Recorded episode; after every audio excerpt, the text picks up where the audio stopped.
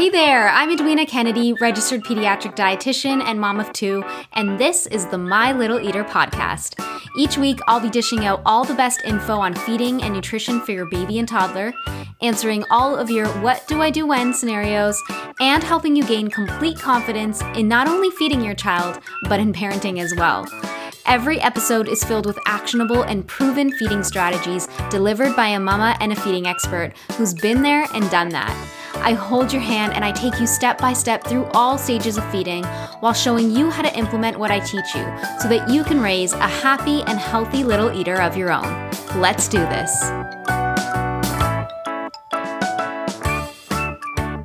Hello, everybody, and welcome to the My Little Eater podcast. I am very, very, very excited to talk about today's topic and to welcome today's guest. Her name is Stephanie Alexandre from Alexandre Family Farm in Northern California, where they produce 100% A2 A2 organic milk, which is called the digestible dairy. We're going to get into why that is called that in just a sec.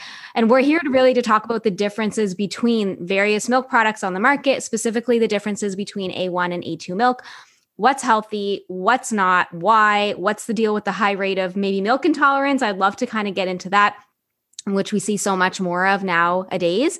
And I will admit right off the bat, this is not a topic that I know a lot about.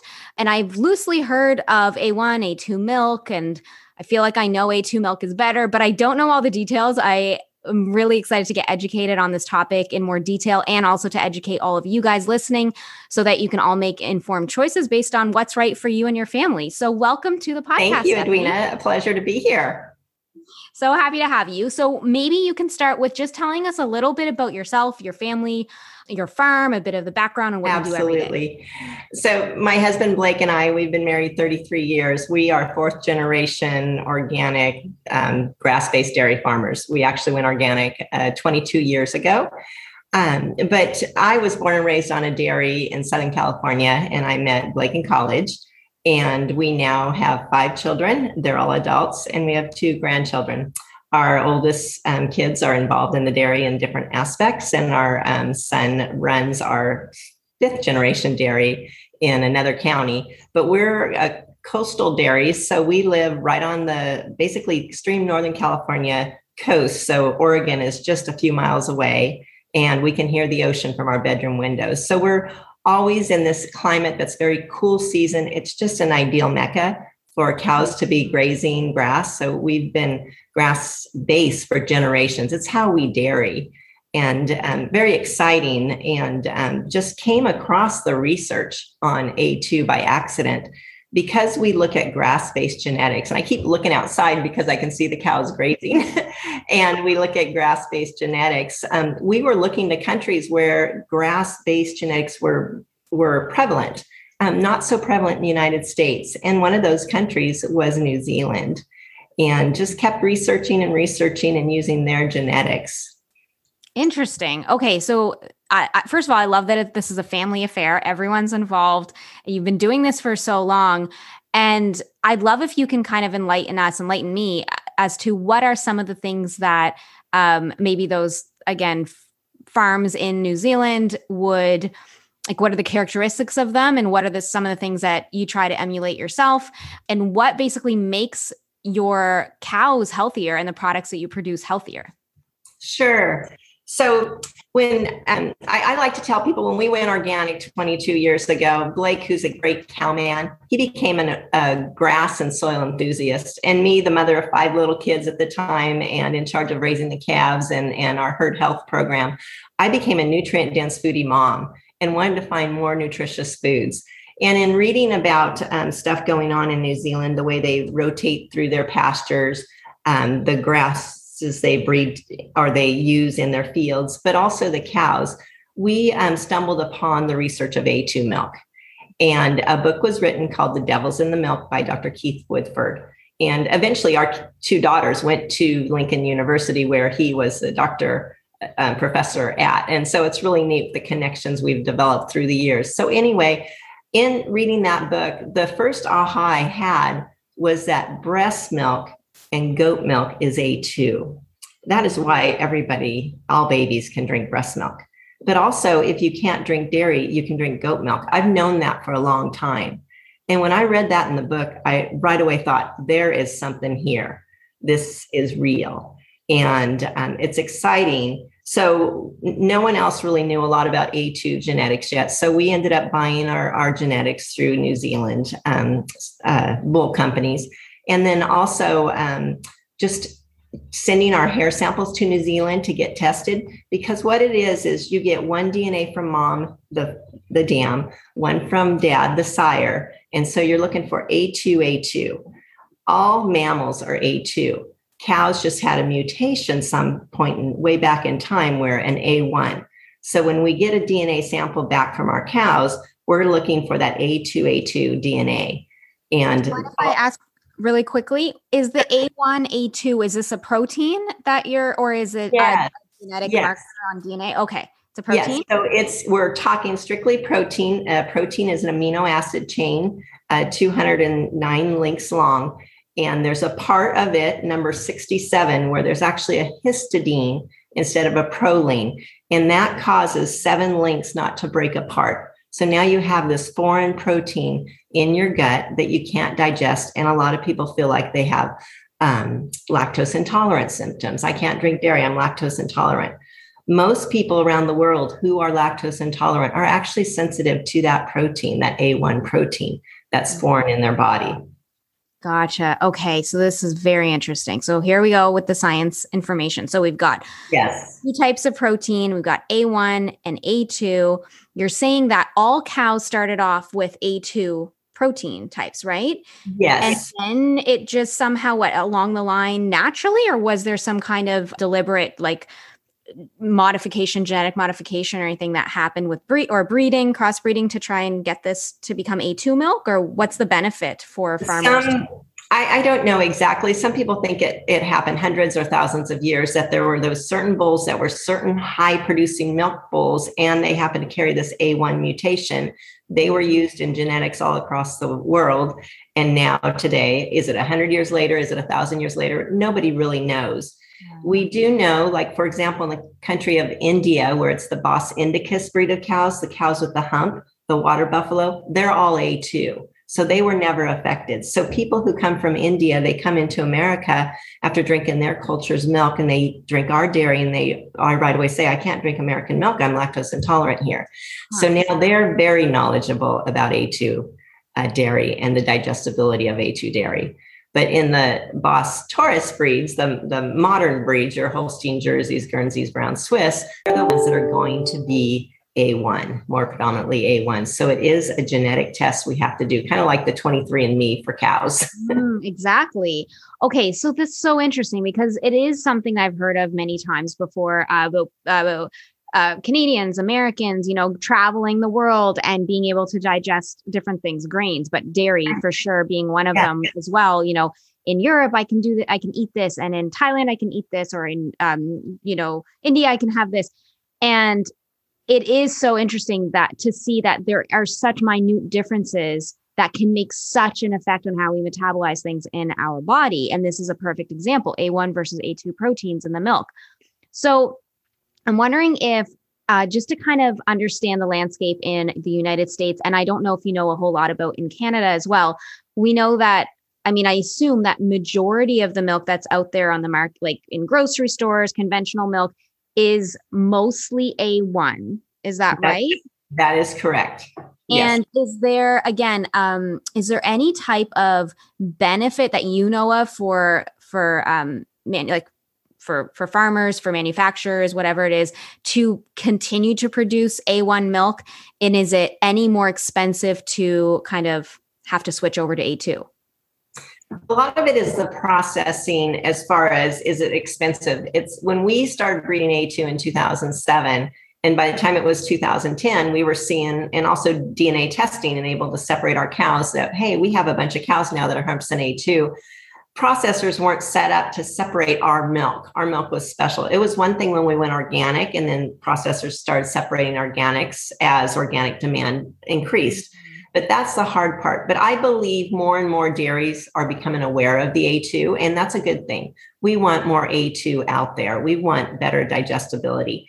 Now, when we were kids, when I was a kid, and I'm in my 50s, I didn't hear of a lot of dairy sensitivity. Hmm. I'm questioning if it's just all the other processed foods and it's just one of those straws that breaks the camel's back. You know, we were drinking a lot of A1 back then, but yet we weren't affected. We were eating wheat, but we weren't affected. Mm-hmm. And gluten is a protein as well. And so today, everybody's so sensitive because of all the fractionated processed foods there are. And A2 is just is one of the original whole foods, if you can go back to that, if you can go back to all just natural foods in their best, purest form, you're going to have a healthier body. Oh, I love that you just said that because I've been having so many conversations with even just family members and close friends about this. And, you know, again, everyone's saying dairy's evil and grains are evil and things like this.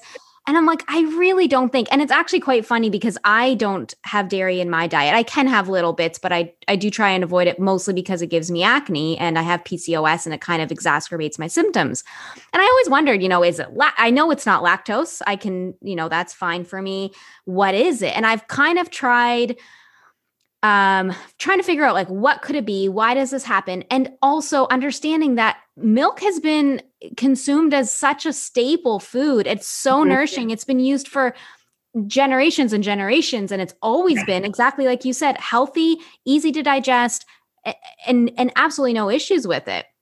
And so I do also believe big time that it's hard to pinpoint what it is, but I do think the cumulative effects of our processed foods in our diet, the the like types of you know antibiotics in our food system, mm-hmm so many things that have to do with um, you know our lifestyle are all affecting how our body is able to process things period. And our microbiome is not as strong. There's right. there's a million different things. And so to go and blame it on something like one food like dairy and say that that is the main issue i really don't think that again that's fair. And i don't think that it's an evil thing in the slightest. Mm-hmm. um, but you do have to still understand that yes you you may still have a harder time digesting it. Why is that? This is awesome that we're talking about this because it really could be you're saying because of the a1 protein and not necessarily the fact that all of a sudden everybody's lactose intolerant. Correct correct. And let's let's talk about just drinking that glass of milk. So yeah. you take a glass of our milk it's organic regenerative dairy um, 100% A2, A2. So you drink it, and the first thing people notice is, wow, it's refreshing. I don't get that phlegm. Mm. that to me is your body right away saying, oh, there's a foreign protein in here. Yuck. You know, that feeling. So anyway, you drink the milk. Now it's digesting and it digests just fine. Now, if I were to drink the A1, like I said, you get that phlegm at first and it goes into your gut. Now you have this foreign protein in your gut. It sits there and that beta casein morphine 7 doesn't break apart. So now it's sitting in your gut. That is what's causing that, that lactose to ferment, and you get the belly ache pretty soon. But now, say you have a weak digestive system and you have a leaky gut, a, a poor digestion. Now you got this beta casomorphin 7. It crosses that leaky gut, and now you have this foreign protein all through your body. Mm. And even people who have great guts are going to get that cross. And and so then they go to the doctor because they have an autoimmune disease. They're dealing with eczema dark circles under their eyes maybe the acne who knows? But doctors don't know what to do. They they give you steroids they give you different things. But is it the a1 protein all throughout your body?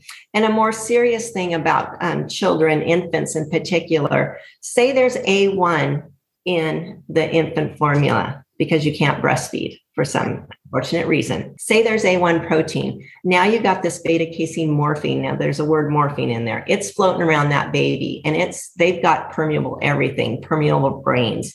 You got that protein floating through the body, crosses the blood brain barrier, and you're going to get a morphine reaction to where and where the respiration slows down. This is a critical topic. There's a research out of Poland talking about the linkage of A1 milk and infant formula to SIDS because the respiration stops, the baby stops breathing and they die. And most of those babies are linked to infant formula. So mm. it's really crucial that infant formula is made out of A2 milk. And of course, we went out of A2 organic milk because that's even better. Hey everyone, I'm just pausing the interview for one quick second to mention that what was just said about the A1 protein crossing the blood brain barrier and potentially causing SIDS can sound very, very scary. So I just want to mention here that there weren't any large scale studies done on this, only very, very small group studies. In fact, there was really only that that study from Poland that she just mentioned, that was probably the most in depth, although there are some other studies that have come out as well that are indicating that there is a correlation to this, but it's not a direct causation as of yet or potentially not at all. And also understanding that if a mother is breastfeeding that the risk if it is there is still the same with breastfed moms because or breastfed babies because if they are consuming A1 dairy proteins then those A1 proteins are still going to cross into the baby's body. And then again if the claim is actually true you know potentially increasing the risk of SIDS but please know that it is very very few studies that have even suggested this kind of thing and that a lot more research is required before we make uh, a serious claim about this. Okay, back to the interview. Yeah. Um, yeah. We're working with that. We're in conversation with a lot of infant companies. They know um, that this is important. I haven't heard any publication or anything other than the research I dug out um, through friends on this research out of Poland. But it, this is a serious thing. Somebody needs to be talking about it. Parents out there are crying, and they shouldn't. Not when we know the answers. And in fact, it's really exciting. There's a new company. They launched a, um, it's called a toddler formula, but it's actually an infant formula called um, Serenity Kids. And it's made with our own organic A2 uh, dairy. Oh my so God, that's very yeah, exciting. Yeah, just launched in Whole Foods a few weeks ago. And so we're just thrilled that better foods for more babies. That to me, as a farmer, that is a purposeful w- life to live. Yes. Oh my gosh, that's so exciting to hear. You know, it is it is true. So as a baby, obviously they're going through undue suffering and parents are going through undue suffering if they're if they're consuming, you know, that A2 protein and the and the casein that's used in the formula. Um or and then A1 protein. Sorry. A1. Or sorry, A1. A1 protein. You're right. Sorry, A1. And then if you think about the majority of of kids are transitioning onto some type of usually cow's milk at around 1 year of age which again is becoming less and less common. And then when we're trying to find a substitute for, you know, what could you substitute cow's milk with? Well, if you're going to do almond milk, you're losing all the fat and you're losing all the, you know, the, the, well, it has calcium supplemented, but, you know, you don't have the protein if you do the rice milk we're also losing the fat. If you do the coconut milk we're losing the protein you know. And so when you really try and look at like what is an equal substitute you really don't have something that is equal not just on the nutrient side but also without any of the side effects like some of the soy products out there you know what i mean? So i think that it would be such such a gift to be able to have again milk be that that very well loved very common easy and nutritious option that's just automatic for for all toddlers to be able to switch onto again without any any side effects any digestive issues. So it's just it's just such a big part of ch- children's diets and it provides so much that it's it's definitely a, a, fight worth fighting is to try and and get that to become again a, a daily or or just a more of a staple in their diet I agree. I, I feel like there's going to be an awakening where people are going to realize, wow, when I feed my child a glass of whole milk, even if it's at 10 o'clock in the morning, they're ready to play again. They're not hungry, they're not cranky, and they're not craving carbs because mm-hmm. they're satisfied. Mm-hmm. And um, or when they come home from school, a glass of whole milk takes them a long way. Um, there's so many nutrients and it's not fractionated. There's a lot of people that will make a comment, or we hear the comments all the time that, oh, well, cows wean their calves, therefore they um, we should wean our children and not drink any milk. No, but what a shame you don't have access to that beautiful glass of milk. But to call any one of those products milk, it's a shame and it's not the same.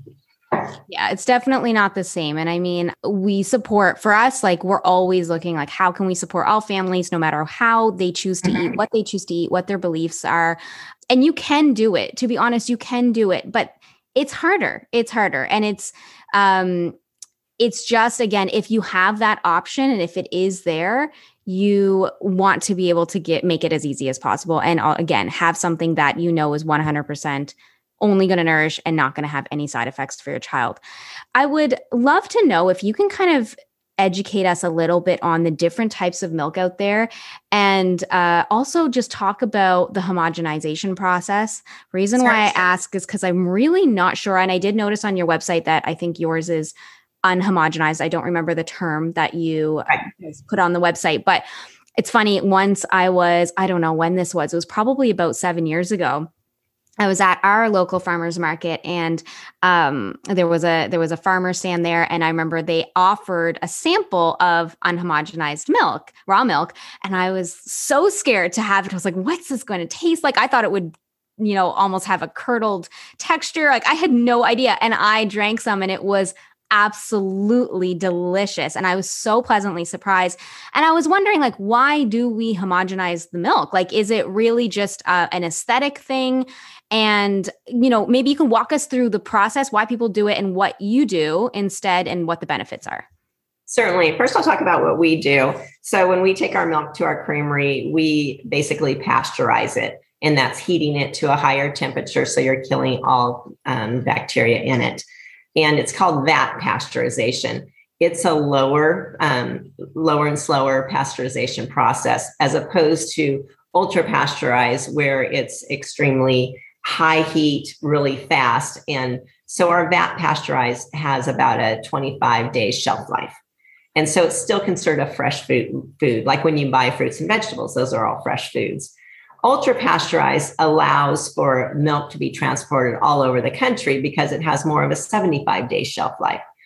And you will not see ultra pasteurized milk non homogenized. So, what homogenized is, is so our milk has cream top. Mm-hmm. And we have a bottle, so that cream is just right and snugged in the bottle neck and held there. What happens when you transport milk in a carton? it's going to shake and create butter in that fat. So you homogenize it to make the fat go suspended all throughout. And the way they homogenize is, is you force the fat through a cylinder where the fat is broken apart and now it's suspended all throughout. Goat milk is naturally homogenized. So goat milk doesn't sit there with the cream going to the top. Our milk from Alexandre Family Farm gets the cream to the top on our vat pasteurized line.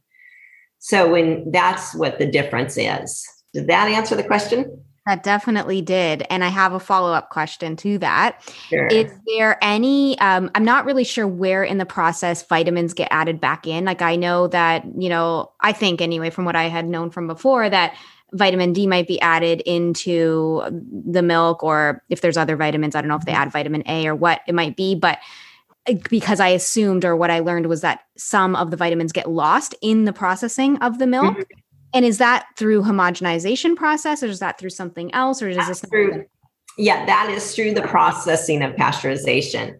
And so in the USDA standards, their milk is standardized. They want children, they want people to have certain amount of nutrients. So it, we're required to have a nutrient level.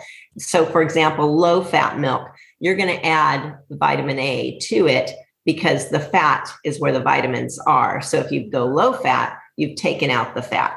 Gotcha. And then vitamin D is added to boost the nutrients because we know vitamin D is is a needed nutrient. It's kind of like when they discovered rickets in the Midwest years and years and years ago. They started fortifying breads and stuff like that and and I don't know all that history, but I know that there's standards of vitamins that we knew, know that people need for their nutrient requirements, and part of that is making milk standardized. And another example is um, butter fat on whole milk in California is 3.5 percent. Butter fat in the United States is 3.25 percent. So every state might have their different standardization we honor we do have a national brand um, that we launched uh, in january and it's 4% we're higher percent butter fat because we want to call out the real nutrition is in the fat the real taste of course is in the fat and it's for needed for your brains, for digestion, for your health. And so this whole non-fat craze that we went through 30, 40, 50 years ago, it's gone by the wayside. People are coming back to fats, but they need to be healthy fats. They need to be fats, you know, when animals are on grass because the fats are going to have any of the chemicals in it and you don't want to eat some some sort of fat that had chemicals or antibiotics or or um, herbicide on their food you want to know what their your animals ate and that's all the fat the good fats yes. Okay. So in love with this. Okay. My question now is so well, I guess a comment first is because I also get that question a lot is, you know, when should I switch my child off of homogenized milk, which by the way, in Canada, it's 3.2 hour standard. Mm-hmm. Uh, and I I'm like, why would you switch them off? Like for me, I'm like the fat is healthy, the fat is good, and especially again, what I what I'm always trying to promote is going back to whole foods diet on you know unprocessed foods. And when you have, like you said, the good fats, it's going to be healthy and nourishing for them. But that being said, it depends on, again, if you're talking about the conventional standard milk that's out there versus the one that you're talking about, which you produce, you're going to find differences in the types of fat. So not only the chemicals that you said might be that might be in the grass that the cow consumes that then goes into the fat that, you know, is in the milk, but also could you talk to us a little bit about the I think there's like higher levels of CLA maybe. Is this an organic milk specifically or is this an A2 milk specifically or again does it have to do with the fact that I don't think it has anything to do with the pasteurization process. But why don't you talk to us a little bit about that? Sure, the the fats, the omegas, the conjugated mm-hmm. linoleic acids, all the good healthy CLAs we want in fat. That is because cows are eating grass, mm-hmm. and it is higher levels in organic milk because cows are required to be on grass. And because, like I told you earlier, we're grass based dairy farmers, our CLA levels, our omega 3s, the good ones, are very high in, um, in, in our uh, butter fats of our cows. Perfect. So it's really their diet. And so you're saying that um, as long as it's certified organic, because that would be the requirement that they're feeding on grass, then yes. you should have higher levels of CLAs, which is those yes. good fats. Great for brain development, by the way. This is very, very important for growing babies and growing toddlers, especially up to three years of age, where their brains are rapidly growing during this period um, to be able to support that growth with those omega 3s and, you know, those healthy fats. So another reason you know why why this is such a great superfood. Um, so that's really helpful to know. So we've got organic grass fed and then on top of it we want a2 milk protein. Right. proteins yes. in there to make it easy and, and, you had asked you know when's the when should we transition our children off of and go to a lower fat? Never. Never. That's my how whole I- life my whole life full fat girl. Yeah. And all of our children. And and, and i wasn't the problem Yeah, exactly. It's not the problem. That's exactly what I'm thinking is I think when we think back to as you kind of alluded to at one point, that low fat craze that we went through in the 80s and the 90s, um, even the early 2000s, it was all about, you know, fat fearing kind of messaging and thinking that fat was making us, you know, having all these diseases. And so that's where we got in the habit of taking kids off of full fat milk, which we knew was important for them at early ages. But then we're like, well, now they're just going to gain weight. Why the extra calories? You know, if we gave them a, a full fat milk after age two, why would we do that? Let's switch to skim or let's switch to 1%. And now knowing all we know where fat is so incredibly helpful for balancing blood sugars for sustaining hunger for again brain growth for literally like hormonal health everything it's it's like you're actually taking out one of the most important nutrients for no for no good reason. Again we're not trying to be calorie restricting if anything, we want to give them, continue to give them the nourishing calories from the right places. So yeah, I I fully agree. I don't see any need to ever take your child off of whole fat milk. Exactly. Yeah. Right on. yeah. That's this is so so interesting and I'm sure we're going to get a ton more questions that come up from people who are listening to this and I know the more I mull this over I'm probably going to have some questions But I think I'm going to end it with this last one. Where can you buy your milk and where can you generally find A2 milk? Again, if you do know any information in Canada as well, that would be so helpful. But in the United States, we have tons and tons of listeners in the United States. So anything you know will definitely be a help for us. Well, first, people can go to our website and um, find our store locator right away and put in their zip code, and they can find stores around them. It helps if you have a natural food store. A lot of them um, can access our milk through major distributors. We're on the major dis- distribution trucks. And if you live in a remote area, there's a company called Azure Standard, and they ship all across the country. And that's been fun to work with them as well. Um, I encourage you to get to lo- know your local organic farmers. A lot of organic farmers are moving this direction. They are producing A2 milk and and you they're out there. You can find them. You just got to know where your food comes from. And it might be one of your neighborhood farmers. Love that. So ask, talk, get to know them, and uh, and uh, yeah i'm sure you will all be able to find it. So that's so so helpful. Thank you so much for all this information stephanie. Oh, i really love you. learning about this. And if you're ever in the beautiful redwoods of california please come stay with us. Oh. bring your family on vacation. We love visitors. We love telling our story out here on the farm. I will definitely take you up on that. Thanks a lot. Have a great day. You. Too. Bye bye